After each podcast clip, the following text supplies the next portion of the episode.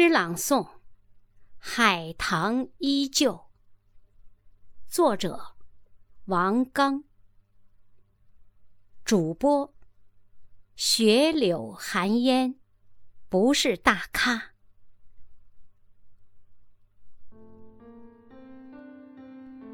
说是中国故事，因为两位主人公都是党和国家。卓越的领导人，为中国革命建设和改革事业毫无保留的奉献了自己的一切。说是天津故事，因为两位主人公是在天津相识、相知、相爱，并共同走上革命道路的。两位伟人也始终把天津。作为自己的第二故乡。一九一九年五四运动爆发，天津女界爱国同志会成立，她是发起者和组织者。二零一九年，天津南开大学建校一百周年，这是她的母校。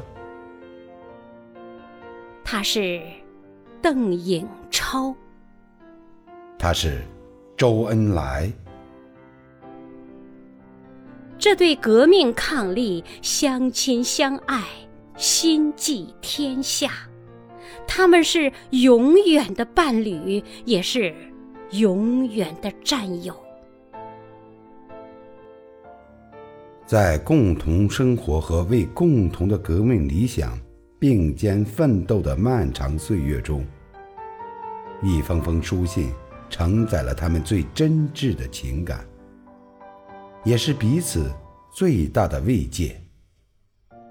今天，我们再翻开这些文字，希望可以读懂他们夫妻间的感情交流，读懂那些对理想和信念的孜孜追求。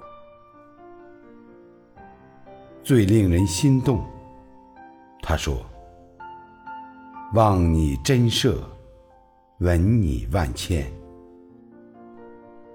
他给回：“情长纸短，还闻你万千。”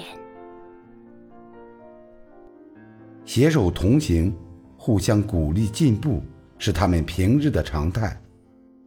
这个时代总是要求我们多向前看。多为后代着想，多向青年学习。偶一不注意，便有落后的危险，还得再鼓干劲，前进再前进呀！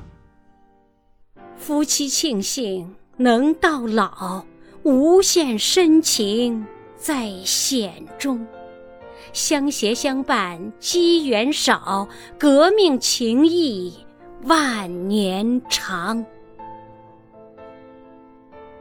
一九六四年端午节，周恩来曾答应邓颖超与他一起吃顿团圆饭，但临时有要事，不得不匆匆离开。